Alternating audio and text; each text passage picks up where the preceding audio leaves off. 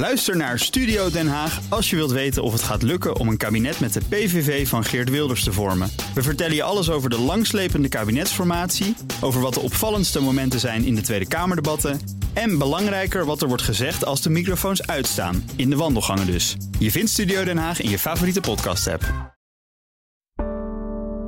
Een goedemorgen van het FD. Ik ben Pauline Zuurster en het is vrijdag 1 juli.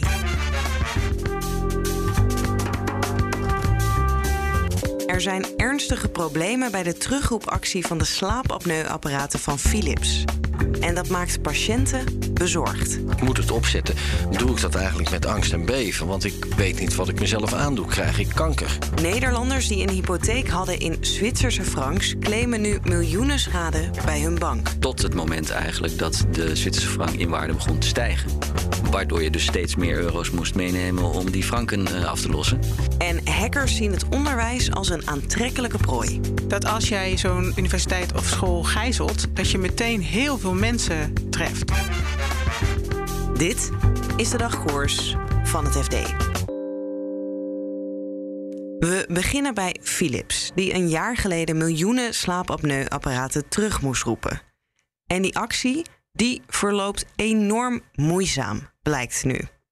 Redacteur Tjeu Vase zet nog even op een rijtje wat er mis is met die apparaten. Die apparaten hebben uh, geluiddempend schuim. En het is gebleken dat het geluiddempende schuim dat kan verbrokkelen. Er kunnen gassen vrijkomen.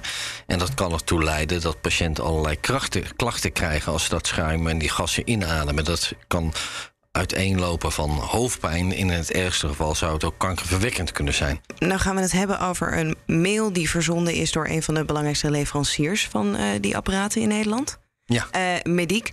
Wat staat er in die mail die ze naar hun cliënten hebben gestuurd? Dat is een mail van vorige week. En daarin staat in dat zij slechts heel beperkt nieuwe apparaten krijgen. En ze zeggen ook, er blijkt ook irritatie uit, dat ze op herhaalde verzoeken van hun aan Philips om meer duidelijkheid, dat ze daar geen goed antwoord op krijgen. En dat ze dus hun patiënten geen duidelijkheid kunnen bieden over wanneer ze aan de beurt zijn om een nieuw apparaat te krijgen. En dat is natuurlijk slecht nieuws, want Philips is bezig met een heel omvangrijke terugroepactie. Wereldwijd moeten ze 5,5 miljoen apparaten vervangen. In Nederland gaat het om 85.000 tot 100.000 apparaten. En die hele vervangingsoperatie die verloopt moeizaam. En dat blijkt nog een keer uit deze mail. Hoe groot gedeelte van de cliënten die zij dan eh, bedienen... hebben al een vervangend apparaat gekregen?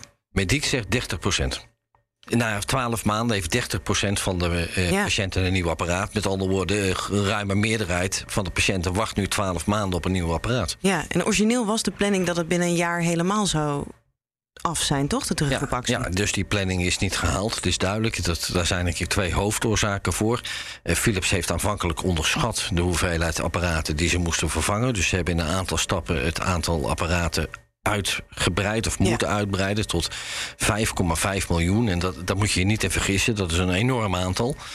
Uh, dus dat is ook echt een grote operatie. En daarna speelt mee dat er een tekort is aan onderdelen, aan componenten, met name ch uh, chips. Mm -hmm. En ook de logistiek van, vanuit China, die loopt stroef. Dat heeft dan weer te maken met coronamaatregelen. Dat China af en toe havens dichtgooit als er een corona-uitbraak is. Dus die twee factoren bij elkaar leiden ertoe dat die operatie heel moeilijk verloopt, die hele terugroepactie. Ja, en wat doet dit met patiënten dat het zo lang duurt? Nou, er zijn natuurlijk patiënten die daar heel erg zenuwachtig van worden. En een zo'n patiënt heb ik ook gesproken. Die zegt, ja, ik, ik, ik, iedere avond als ik dat apparaat opzet... ik heb geen keuze, ik moet het opzetten... doe ik dat eigenlijk met angst en beven. Want ik weet niet wat ik mezelf aandoe. Krijg ik kanker? Je weet eigenlijk dan niet of het beter is om hem op of af te doen, kan ik me voorstellen.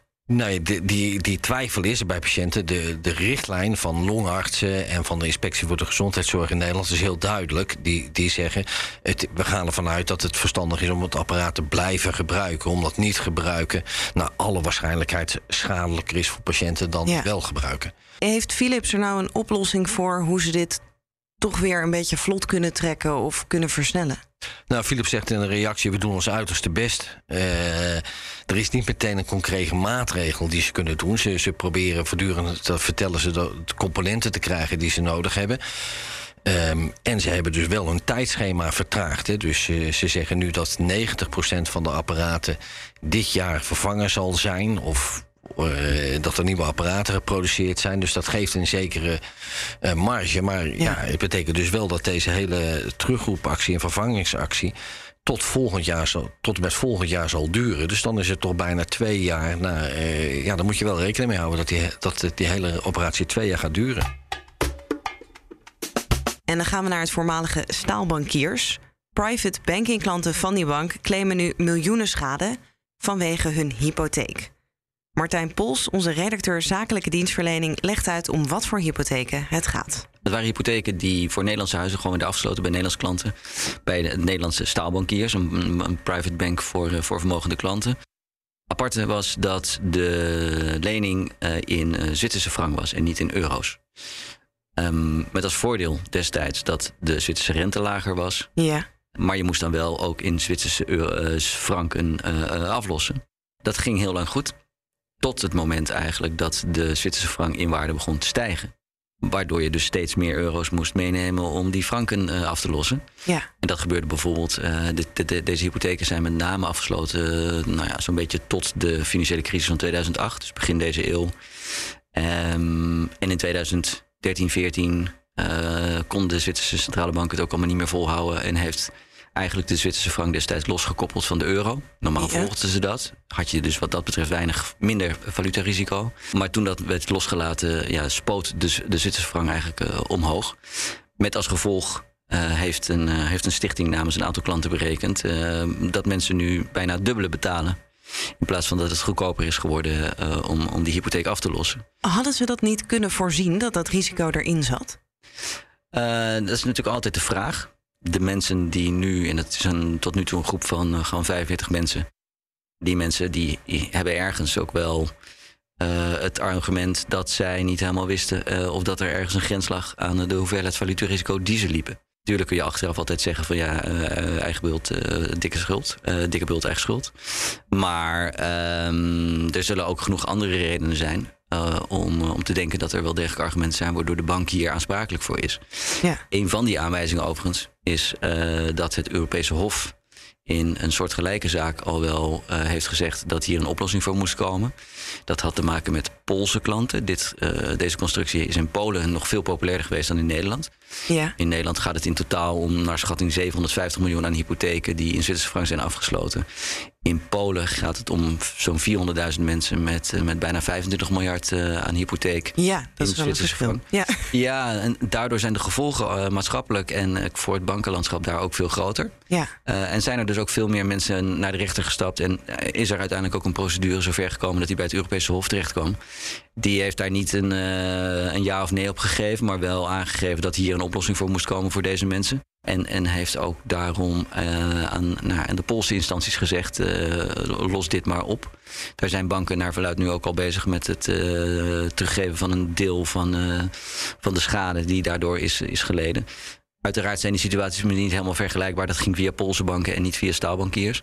Maar toch, het is de reden waarom er nu een stichting is die, die namens nou ja, tot nu toe 45 mensen een, een claim gaat indienen bij staalbankiers. En mogelijk ook op termijn tegen ING en ABN omdat er bij dochters van die banken ook uh, soortgelijke hypotheken zijn afgesloten. Ja. Hoeveel geld willen ze hebben? Nou, ze gaan voor deze groep van 45 mensen uit van, van 40 miljoen. Dus dat zegt ook wel iets over de hoogte van, van de hypotheek. Als je snel rekent, kom je toch al op ruim 800.000 euro per, per klant ja.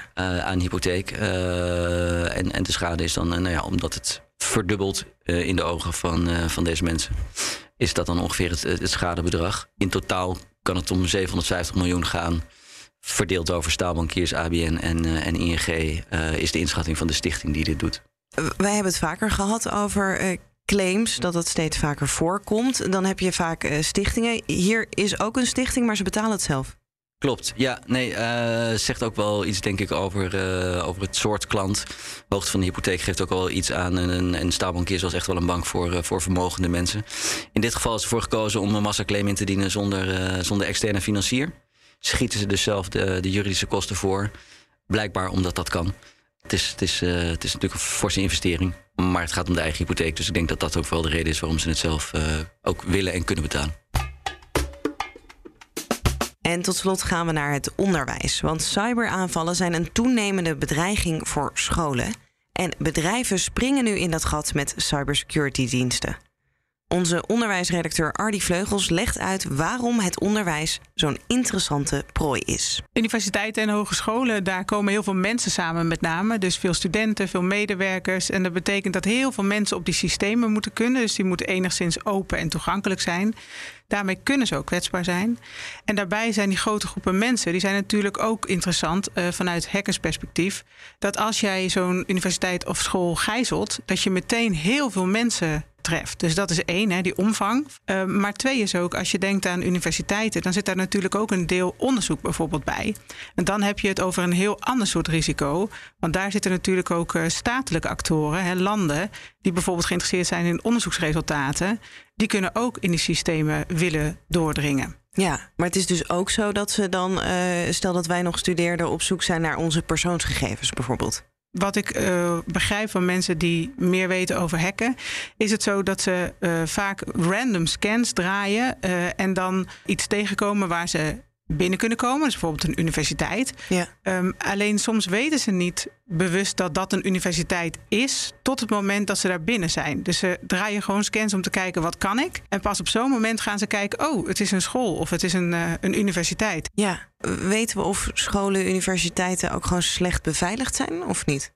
Nou, we weten zeker dat er ontzettend veel aandacht voor is gekomen. Want je had eind 2019 had je een grote ransomaanval op uh, Universiteit Maastricht. Ik weet niet of je dat nog weet. Was toen, zeker. Uh, ja, en toen is het eigenlijk op alle agenda's gekomen. Politiek, maar ook in de bestuurskamers. En dat heeft er ook wel toe geleid dat die samenwerkingen van scholen en universiteiten intensiever zijn geworden. Um, daar hebben ook andere organisaties van buiten zich bij aangesloten. Er is ook een, uh, een club, SURF heet dat. En dat is eigenlijk een corporatie van scholen en universiteiten.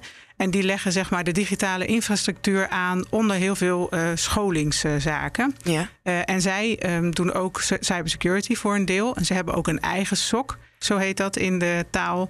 Dat is een, soort monitoring van uh, mensen achter schermen. Die 24 uur per dag kijken wat voor een activiteit zit er op die netwerken van die scholen of universiteiten. En is daar iets raars in te zien? En als er iets in te zien is wat anders is dan normaal, dan kunnen ze heel snel aan de bel trekken. En zo'n SOC, die biedt dat, zeg maar. Die, die biedt die monitoring. En KPN en Brains Network die zeggen nu van ja, wij zien daar eigenlijk uh, goede kansen in de markt als we zoiets opzetten voor scholen hè, om die dienst te bieden en daar dan ook een bescheiden bedrag voor te krijgen natuurlijk. Wat zegt dat over de markt? Nou, dat zegt dat um, de cyberdreiging, zeg maar, voor scholen, die neemt toe. En uh, deze week komt ook het dreigingsbeeld van de cybersecurity uit over hogescholen en universiteiten. En daarin staat ook dat het, uh, dat het aantal cyberaanvallen ook toeneemt. Dus je ziet ook echt dat het belang ervan toeneemt. Uh, dus de aandacht ervoor ook. Uh, en daarmee ook de budgetten waarschijnlijk, want die scholen willen ook veilig blijven. Dus het, is, het landt eigenlijk in die ontwikkeling. Ja. Ben je hiermee dan helemaal safe? Nee, je bent nooit helemaal safe. Er is ook echt niemand die ik gesproken heb die zegt: we kunnen 100% garanderen dat als je dit doet, dat het niet meer gebeurt. Maar er zit toch een nut in. Want één is, je kan het sneller zien.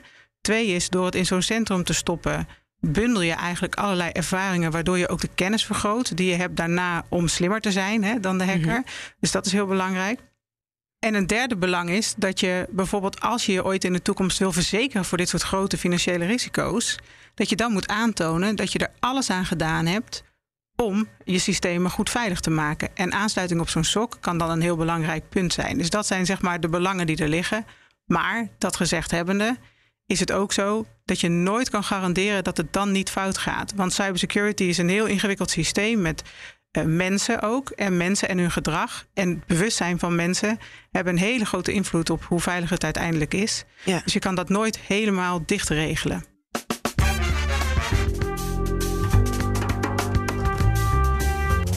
Dit was de dagkoers van het FD. We zijn er elke werkdag, dus maandagochtend staan we weer voor je klaar. Ondertussen volg je natuurlijk het laatste financieel-economisch nieuws via fd.nl. En je leest daar ook de artikelen van Tjeu, Martijn en Ardi. Voor nu alvast een heel fijn weekend en heel graag tot maandag.